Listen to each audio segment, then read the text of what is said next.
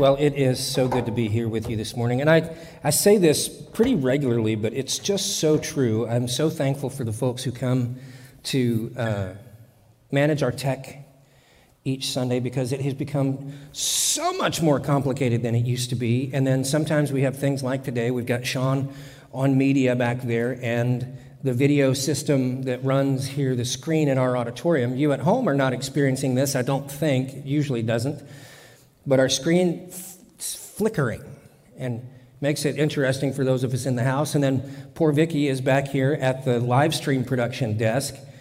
And this has happened to us twice now. Uh, we're all set to go. We do everything just like we do every week. And then suddenly YouTube, live streaming, just decides to take off on its own when we're not ready.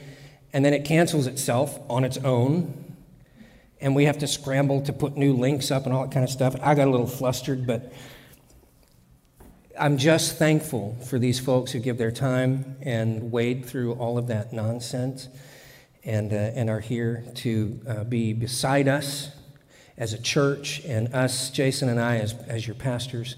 Um, we've got, you know, just our faithful folks that come and do those things. Russ is at the soundboard this morning. Appreciate that. And Jan, of course, is over there chatting with whoever wants to chat and managing the uh, communication on the live stream. And they make all of this work. And uh, without them, uh, we'd be in just a load of hurt. So when you have a chance one of these days, when you get to see these people's faces again, or at least half of it, make sure and tell them how thankful you are for the work that they've done to continue to, to connect us and keep us connected in these awfully strange times, all right? So uh, we are looking forward to that day, and Lord willing, it'll come sooner than later. Uh, but here we are, still making our way through whatever this current iteration of IRL in real life is. As Jason said, one of these days when we get to see everyone again in real life, it'll be great. So uh, I want you to go with me to Mark chapter 8 this morning. We're continuing in that series of the book of Mark, just working our way through the Gospel of Mark, and then touching on some other places in Scripture that are connected. And I'm thankful for another thing. Well, I'm thankful for a lot, let me tell you. There's a lot to be thankful for. Uh, and, and life is fragile and weird and fleeting, and uh, you gotta, you gotta grab the, the moments and the celebrations that you can, you know what I mean? But I struggled with this passage this week, not because the passage is difficult. The passage is very straightforward. And there's, I've, I've taught this passage before. I've talked about this story in Bible studies before. I've talked about it in uh, uh, sermons like this, in, in maybe even here at Christ Community. I'm not sure. But I, I love that the Lord sometimes just swoops in and gives a perspective that I haven't considered before. And this happened to me with this passage last night, just as I was turning it over in my head. I knew exactly where I wanted to go, and I'm going to use pretty much everything that I prepped for this morning. And then when we get to the end, it'll be the thing that, that God just sort of, and He does this so lovingly, so often as we study and contemplate His Word, which, by the way, I've mentioned this before. There is value in studying God's Word. In fact, uh, in Timothy it tells us study, study to show thyself approved, a workman who needs not be ashamed, but rightly dividing the word of truth, the Bible. There is also great value in just reading the word. Not necessarily studying it, but just taking it in. I've spoken to you about this before, and we see it, it the example of it in the words of Jesus when he was tempted by uh, the devil in the wilderness. And the devil told him, you know, hey, here's some rocks. You've been out here, you've been fasting for a long time, like up to 40 days. That rock would be a great loaf of bread. And if you're really God, why don't you turn that loaf, that, that into a loaf of bread? And Jesus says, man does not live by what? Bread alone, but by every word that proceeds from the mouth of God. And we get the understanding there that sometimes we just need to take in the word, just as food. We're not necessarily trying to dissect it and get down into the Greek or into the Hebrew or into the Aramaic and, and do this inductive type Bible study where we're making notes in the margins and highlighting things. Sometimes you just need to eat it. Because you eat it, it's like food, it gets in your body and it does work. And then other times you will study it or you'll just be, you'll be, in fact, I'm to I'm gonna pick on you, Frank, because I still haven't responded to your email, but I think this is what happened to you this past week, right? You're, you're just taking in the word, and as it comes in, it's like, oh, look at that. Didn't see that before. And God shows you something new. And it's not adding to the scripture, it's just that there's, there's meanings, there's layers underneath of, of the word that sometimes we miss because our perspectives shift, our circumstances change. Um, we begin to understand the character and nature of God better as we mature as a believer. And so then our approach to the scripture changes and we understand it in different ways. And so I just I can't encourage you enough in, in all of your life and in times like these, just spend time in the Word. Read it. Uh, just get it in you and let God do the work that He does. And so, this passage I've talked about a bunch of times, but I was struggling with a way to apply it. And again, I have a way to apply it, it's very straightforward. But he, he spoke to me in a way last night that I just appreciate. And God is just so good in His mercy to do that for us if we'll, if we'll be people who have ears to hear. Jesus said that several times. Let him who has ears hear. And so I encourage you, as you read your Bible, as we discuss this today, that you allow God to speak to you. And so, a real short passage this morning, um, Mark chapter 8, starting in verse 11. The Pharisees came and began to argue with him, seeking from him a sign from heaven to test him. And he sighed deeply in his spirit and said, Why does this generation seek a sign? Truly, I say to you, no sign will be given to this generation. And he left them, got into the boat again, and went to the other side. Short, compact, direct, right? Now we find this same story. I want you to go with me over to Matthew chapter 16. And we find, we find this uh, same story given there with some slight variations, a little bit more detail. Matthew chapter 16, verse 1, it says, And the Pharisees and Sadducees came to him to test him, and they asked him to show them a sign from heaven. And he answered to them, When it is evening, you say it will be fair weather, for the sky is red. And in the morning, it will be stormy today, for the sky is red and threatening. You know how to interpret the appearance of the sky, but you cannot interpret the signs of the times. An evil and adulterous generation seeks for a sign, but no sign will be given to it except the sign of Jonah. And so he left them and departed. So, keeping these two passages in mind, because they're the same story, with uh, like any story that we would find, if you have multiple eyewitnesses, you're going to get different details, you're going to get different insights, you're going to maybe find out things from one observer that you didn't observe from another. That's exactly what we hear in these texts, but we see that we're talking about the same event. And there's some things I just want to highlight. First, uh, we often will find in Scripture, and you've, you've heard it talked about here, the Pharisees and the Sadducees. And what's, what's important about the fact here that, that Matthew records that both the Pharisees and the Sadducees came to Jesus is important because it tells us how much Jesus was disliked by the structures of power in Jerusalem at this time because the Pharisees and the Sadducees, because we see them paired in the language of Scripture so often, we might think that they're somehow affiliated with one another, but they're not. They actually can't stand each other. These are two religious groups, both Jews, who have some very specific ideas about how the world works and how religion works and how you find favor with God and there are some ways in which they are on very polar opposite ends of the spectrum, mostly relating to one group thinks that all you, all you need to do is look at the written law that's found for them in the Torah, and that's it.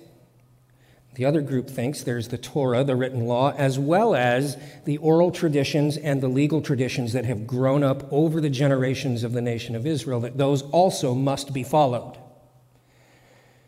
There are some other distinctions that get a little more esoteric and philosoph- uh, philosophical, but they can't stand each other. They are both absolutely convinced that the other one is 100% wrong and that there's no way that the other one can possibly find favor with God.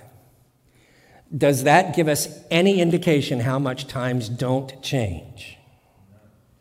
As we look at our world today and we think about the different uh, factions of political thought and religious thought and cultural thought, and how everyone has their own polar position, and the thing that we lose in the middle is that all of us, saved and unsaved alike, are loved and valued by God, and He seeks each one to restore them to His presence. And we let so many other things get in the way of that. That was uh, part of our text here a couple of weeks ago, talking about legalism and, and man made rules, and Jesus telling us don't be subject to humans who make human rules and then present them to you as if they're religious or doctrinal truth. Don't be caught in that trap. And in fact, he's going to talk about it again in the passage that we hit next week, and it connects to this one today, but I wanted to separate these because I don't want the idea to get too big. All right, so we have these two groups who absolutely can't stand each other. They are convinced that the other one is 100% wrong and bound for separation from God and not loved by God, and they're actually being immoral, and yet they come together for a common purpose to challenge Jesus because the things that Jesus has been doing and the things that Jesus has been teaching are so radically different than what they want people to believe that it is now, it is now threatening their power and their religious structure. Because Jesus is telling people things like, um, you know, be kind to your neighbor. I mean, I, that seems weird that that would be a problem. But Jesus says in the Sermon on the Mount, He says, You've heard it said, love your neighbor. But I tell you, love your neighbor and your enemy, which implies that the teaching they've been getting is love the people you like, but don't so much love the people you don't like. Because he addresses it this way. Um, he tells them things like, don't be convinced that disciplining your body in such a way, for instance, uh, you've heard it said, Thou shalt not commit adultery. But I tell you, if you look at another person with lust in your heart, that you pretty much have committed adultery in the eyes of God. Whereas in the law, it was, Ooh, it doesn't matter what's going on in my mind. As long as I discipline my body, I'm good. I got a little checklist and I'm going to, it's okay. And Jesus was, was picking away and, and stripping away this foundation of religious thought for something that was not only filled with more liberty and freedom, but actually was something that would move people away from being enslaved either to sin or to the law, and instead, as we find in other places in Scripture, to become servants of grace. And so that attack is happening here as Jesus is living, moving, and breathing and teaching on the earth. And so it says that they came to him, they wanted to test him, and they said, Give us a sign. Show us a sign. And it makes you scratch your head a little bit. Because there have been signs and wonders happening all over the place already. In fact, if you look in most of your Bibles, you will see that when you are looking at Mark chapter 8, verse 11, the story immediately before that is when Jesus miraculously feeds 4,000 people. Now, that's different from the time that he feeds 5,000 people. And we know, because we talk about the cultural context and we talk about the history, that most likely when these events were recorded, when we say 4,000 people, it was probably 4,000 men because it was a very patriarchal society and men were, were valued and counted that way. But almost certainly then, beyond that, in fact, we know in the story of the, the, the loaves and fishes, the feeding of the 5,000, We, how do we know that it wasn't just men who were counted there who were present there? Anybody want to take a stab? The kid's the one who had the fish and the bread. So we know that there were more than just men there. We know that there were children. And if there were children there in a patriarchal society, who else was there? The moms, the aunties, the grandmas, the neighbor down the street that chased you with the shoe when you weren't doing right. They were all there hanging out together. And so we know from some historical perspectives that when we talk about 4,000 people, it's probably three times that many. When we talk about 5,000 people, it's three or four times that many. And these events have happened. Besides that, Jason just shared with us a story of Jesus healing a blind man's eyes. Deaf man, sorry, it was deaf man. We're not to the blind guy yet. Ephphatha, right? Be opened. Man, that was so good last week. If you haven't heard that one, go back and listen to it. It was so good. Ephphatha, be opened. And yet here they stand before him and say, Give us a sign. Now, there are some scholars who think, because of the language here, where it says that they asked for a sign from heaven, that they were requesting something different from the miracles that he had performed up to this point like uh, something more akin to Elisha on the mountain with the prophets of Baal. And as they have their battle there, if you're not familiar with the story, I'll, I'll Reader's Digest it for you right here. It was, uh, or Wikipedia. Who even reads Reader's Digest anymore? Does anybody even, uh, the old people know what Reader's Digest is? Um, Wikipedia version for you. There's these guys who worship this, this false god named Baal, and there's God's prophet, and they've set up uh, a throwdown. It's kind of a WWE style, going to get in the ring and bash each other's brains out, except they're going to ask their gods to do it. And the prophets of Baal set up their altar. They put their sacrifice there. They dance around for days, screaming and hollering and singing, cutting their arms and letting their blood out, and nothing happens. The prophet, God's prophet, Elijah's over here on the side going, What's the matter, boys? Is your God deaf? Is he, is he sleeping? I loved my mother, God bless her. She got up, she was up at five o'clock every morning and read her Bible. And mom earned her GED sometime when I was mm, late elementary school, maybe even middle school. Uh, very smart woman, just, you know, being from the, the sticks of Virginia and family in West Virginia, schooling wasn't the highest priority that was happening in the community there. Uh, you know, my dad's story quit the job or quit the school at uh, seventh grade because he, he had already taken it twice and he was like, I'm not going around that tree a third time. Now we call him Dr. Charles Simmons, and a great accomplishment. But my mom, she had that accomplishment too. She earned her GED and she would read her Bible every morning, but she had no business with the King James Version of the Bible because it was too hard for her to understand.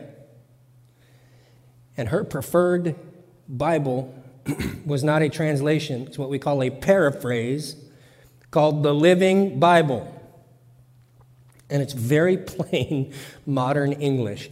And I remember one day I was walking by and her Bible was out on the counter. She had been reading, and I looked, and it was the story of the prophets of Baal and the prophet of Elijah, right? They're dancing around, cutting their arms, nothing's happening.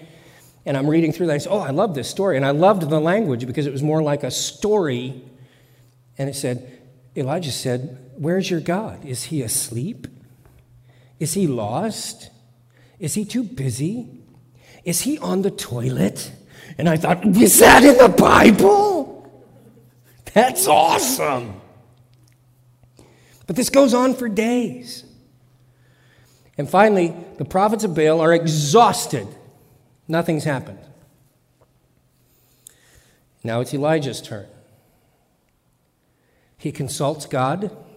God tells him, build an altar, stones, put your, your bull that you sacrifice on top of that, dig a trench, big trench around that altar, fill it with water, pour water all over the stones, pour water all over the wood, pour water all over the, the sacrifice, and soak that thing down with water. And so he does. And the Bible says Elijah stepped off, basically went, and a lightning bolt from heaven, fire goes, and it consumes the sacrifice and the wood and the stones and the water and the dirt. I mean, talk about an impressive display. Maybe a little overkill. but God knows how to show up when He wants to show up. So some scholars think that when they said, Show us a sign from heaven, they were asking Him to do something like that because being born of a virgin, changing water into wine,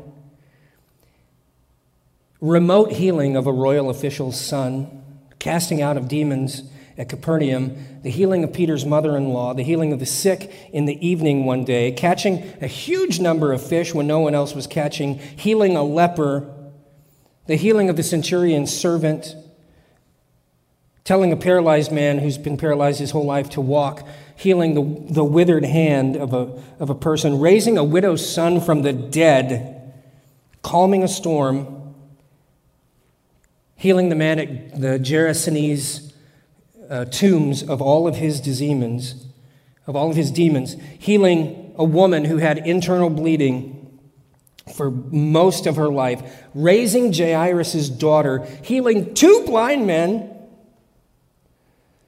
bringing healing to a mute and demon possessed man, healing a 38 year old invalid, feeding 5,000 men and their families, walking on water, the miraculous healing of many people at Gennesaret, healing a girl who was possessed by a devil, healing a deaf man who also had a speech impediment, feeding 4,000 men and their families, healing another blind man, healing another man who was born blind, healing another boy possessed by the devil uh, catching a fish with a coin in its mouth to prove a point about money, healing a blind and mute man who was also possessed by a demon, healing a woman with an 18 year calamity and infirmity, healing a man with dropsy, healing 10 lepers, raising Lazarus from the dead, healing Bartimaeus of blindness, cursing the fig tree.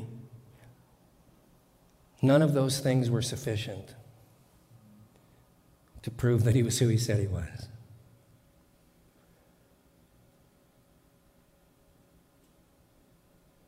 And what is Jesus' response to this? Give us a sign. He says, No. But he says more than that to these guys. He says, Red sky at night, sailors delight. Red sky in morning, sailors take warning. It's literally what he says here. He says, You guys are able to look out at the sky, and if it's, if it's a beautiful red sunset at night, you're like, Oh, it's going to be a nice day tomorrow. It'll be a good day for fishing. But if you get up in the morning and the sunrise is blazing red, you're like, Don't go out in the boat. It's going to be bad. But then he, what he's saying is, You've had all of the prophets, you've had all of the Torah, you've had all of the teaching, You've had all of the, the fulfilled prophecies that you could see right before your eyes. And you've had all of these miracles that I just talked about, and it's still not enough. It wouldn't matter if there was a lightning bolt from heaven, you still would not believe. Because you're looking for truth in a place where you won't find it.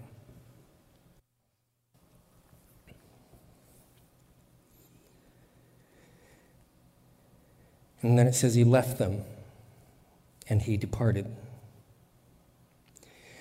And so, an easy application of this that I want to give you, because this might be you and you might struggle with this, it's, it's, it's the softball, is don't be a Pharisee or a Sadducee. If you're a follower of Christ, I feel confident in saying that if you've seen nothing else in your life, if you came to the moment where you knew that you needed the forgiveness that God offers, if when you knew that you wanted to have that relationship with God that is offered through receiving Jesus Christ as your Savior, submitting your life to being the life of a follower of Jesus. And in that moment, one of the things that motivates us is we understand that God loves us so deeply and He wants to be reconnected with us. And our sin is what's keeping us disconnected. And so he, we understand that He wants to forgive that so that we can be brought together with Him. That alone is a tremendous miracle that every believer has witnessed in their own life. That the God of the universe would not only take the time, but desire to be made whole with us.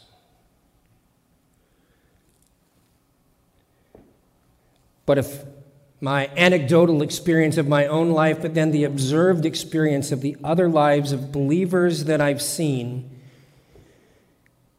is that as we live our life with Christ, that is not the first and only miracle move of God that we've seen in our lives.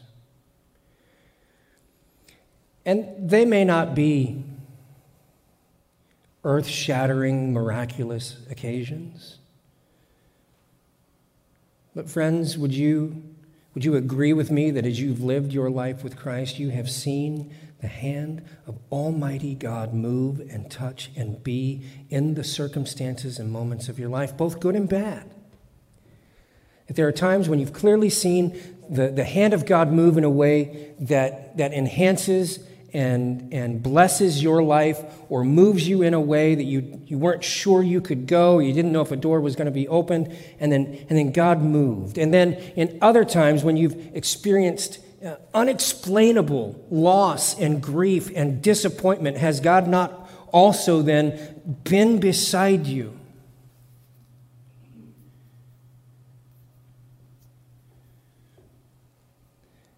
And so, the easy fruit here from this application is don't be a Pharisee, don't be a Sadducee who, who sees the work that God has done in your life before and then basically says, do more. Do better, God. It's not big enough.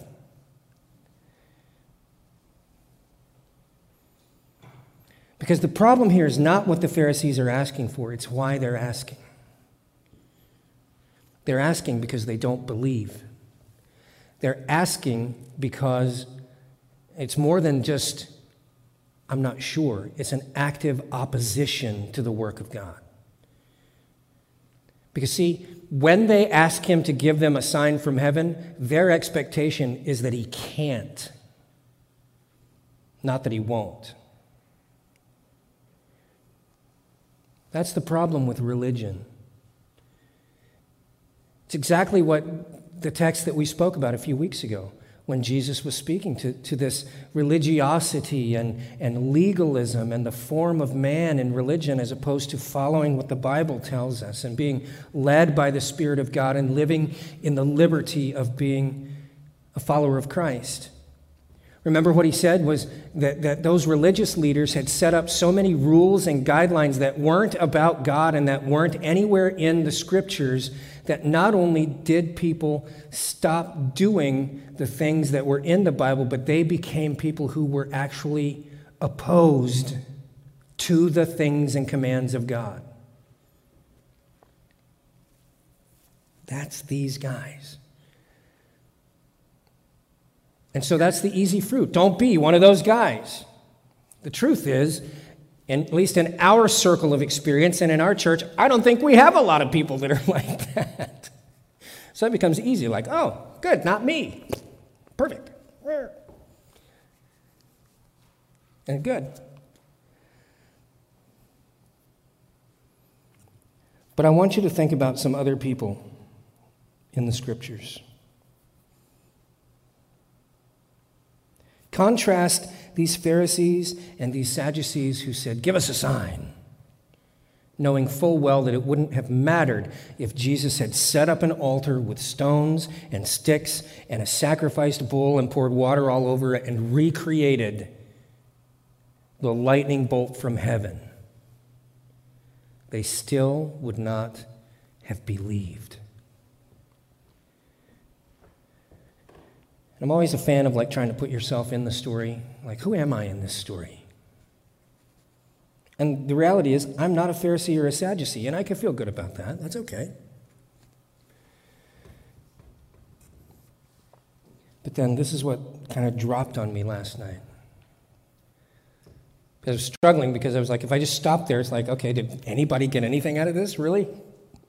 Except we're all going, not me, awesome. So I want us to contrast the Sadducees and the Pharisees and their attitude. And I'm just going to hit a few examples here, but you can probably think of so many others. So many others in the story of the Bible. Some that were on this list. The father whose child is sick who comes and says, I I, I kind of believe, but I've still got some unbelief. Can you help me with my unbelief? And Jesus heals his child. Jesus' own mother, Mary, who comes and sort of provokes him into his first miracle. Jesus, where this wedding is a smash hit, but we've run out of wine. Can you help? Probably thinking, Jesus would run down to the store and get some more wine. And Jesus instead takes these, these giant clay jars and tells the servants to fill them with water. And then from the trip from the kitchen to the dining hall, they become wine. And not any wine, but good wine the best wine of the day. Contrast the Sadducee and the Pharisee attitude with the man who comes with partial faith but a great desire, with a mother who doesn't really know what Jesus can do about this problem, but she goes to her son and says, Do something.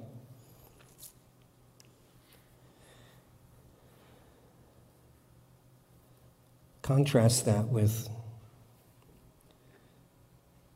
the woman caught in adultery who faces stoning at the feet of Jesus, who makes no appeal for herself, but simply sits in her shame. And at the end of their, their interaction, Jesus looks at her and says, Who condemns you? She looks around, and everybody who condemned her is gone. And she says, No one, sir. And then he says, Guess what? I don't either. Now go. Don't do that anymore. Pick something different for your life. The rich young ruler who comes and goes away disappointed because Jesus gives him an option. The ruler says, how, do I, how, how can I be born again? I hear you talking about this. How can I be saved? And, and Jesus throws him a softball and says, Well, keep the commandments knowing full well that no one has kept all of the commandments. But he's so prideful in his religion, he says, Well, I've done that. And she's like, oh, Really? That's fantastic. Good for you. Okay, if you've done all of that, then take all of your wealth and give it away to the poor. Then the rich young ruler walks away disappointed. Do you see the, the comparison and contrast with the Sadducees and the Pharisees? They want a sign, but they really won't believe. The rich young religious ruler wants to know how to be saved, but when he gets the information, he says, mm, No thanks. Contrast it with Martha and Mary and their brother Lazarus, Jesus' dear friend. Laid three days in the grave.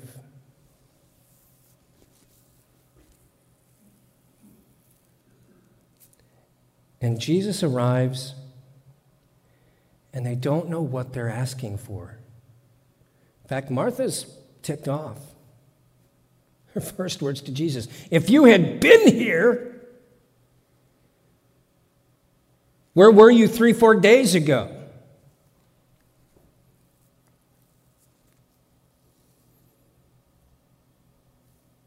And Jesus does this incredible miracle with Lazarus that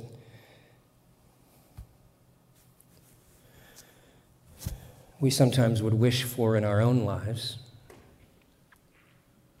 but it's not, it's not the daily way of the Lord.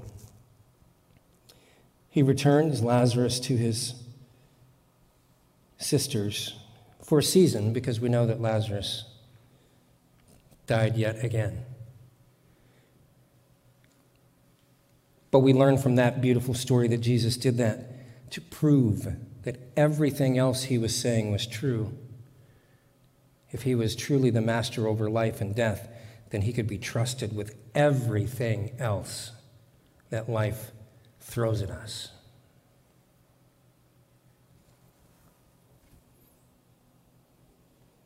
Contrast that attitude of the Sadducees and the Pharisees with Thomas, who, after the Lord has been crucified and resurrected, has yet to see him and says, Guys, I, I look, I hear what you're telling me and I trust you, but I, I, I can't, I just can't believe it if I don't see it with my own eyes. And what does Jesus do? He shows up. What a loving response to someone's unbelief. And you see, that's the difference. He rejected the request of the Sadducees and the Pharisees because they refused to believe, and nothing was going to change their minds. But he fulfilled the requests of all of these other people and so many more, some who then received it and a few who still rejected, but he tried with them. He, he, he presented to them. He moved in them. He healed them. He healed their loved ones because they asked in their unbelief, but they wanted to believe.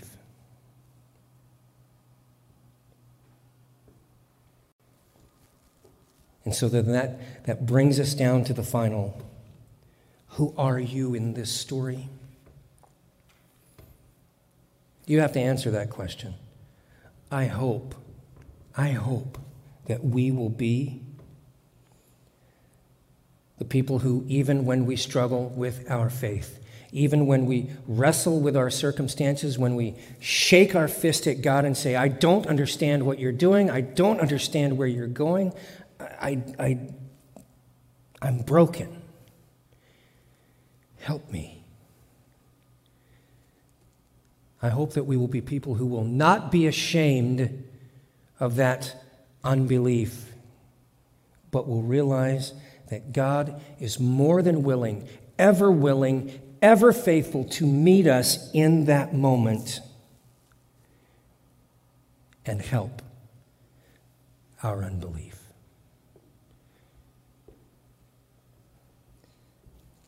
Let me give us a closing prayer. Now may the Lord bless you, keep you. May he cause the light of his face to shine upon you. May he turn his countenance towards you and give you peace. And may you, may we be a people who take our burdens, who take our struggles, who take our grieving and our disappointment, our anger, our impatience, and not hold them close as if they are shameful, but lay them before the feet of a holy God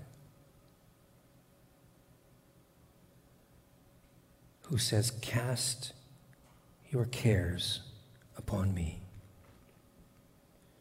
because I care for you. Let us be those people and see the mighty, miraculous work of God in our lives. In Jesus' name, amen. Amen. All right, we're going to close out with a couple of videos here. And again, in house, sorry, they're probably going to look terrible. The audio will be fine. Out there in streaming land, as far as we know, they're looking great. Uh, the first one is going to be just an update on the Bats family.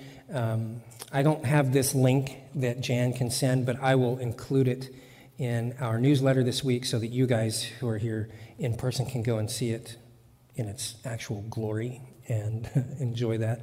Or maybe, Lord, help us out with the video if you, if you got a minute. If not, we understand you're busy. That's good. Um, so uh, they are in Tennessee, back in Tennessee now, and uh, getting on to the next phase of their development, going to uh, eventually be over in uh, Africa. And it's been a good move for them. And they drove across country to get there over the last week or so. But things are going good, so we'll update them. And then we're going to close with one final video, music video this morning called God is Able by uh, Hillsong Worship. And I just hope that it's a blessing to you. And uh, when that video is finished, we'll be dismissed. Uh, don't forget, I think this week is Claire House. Or was that already? Where are we? It's a couple of weeks, right? A couple of weeks. Just don't forget Claire House, first Friday of each month. Uh, you can sign up via email, email Pastor Jason, email me, and help us feed those ladies and those kids. And other than that, I think we're good. Great to see you guys. I love you. Be blessed, and uh, see you again soon.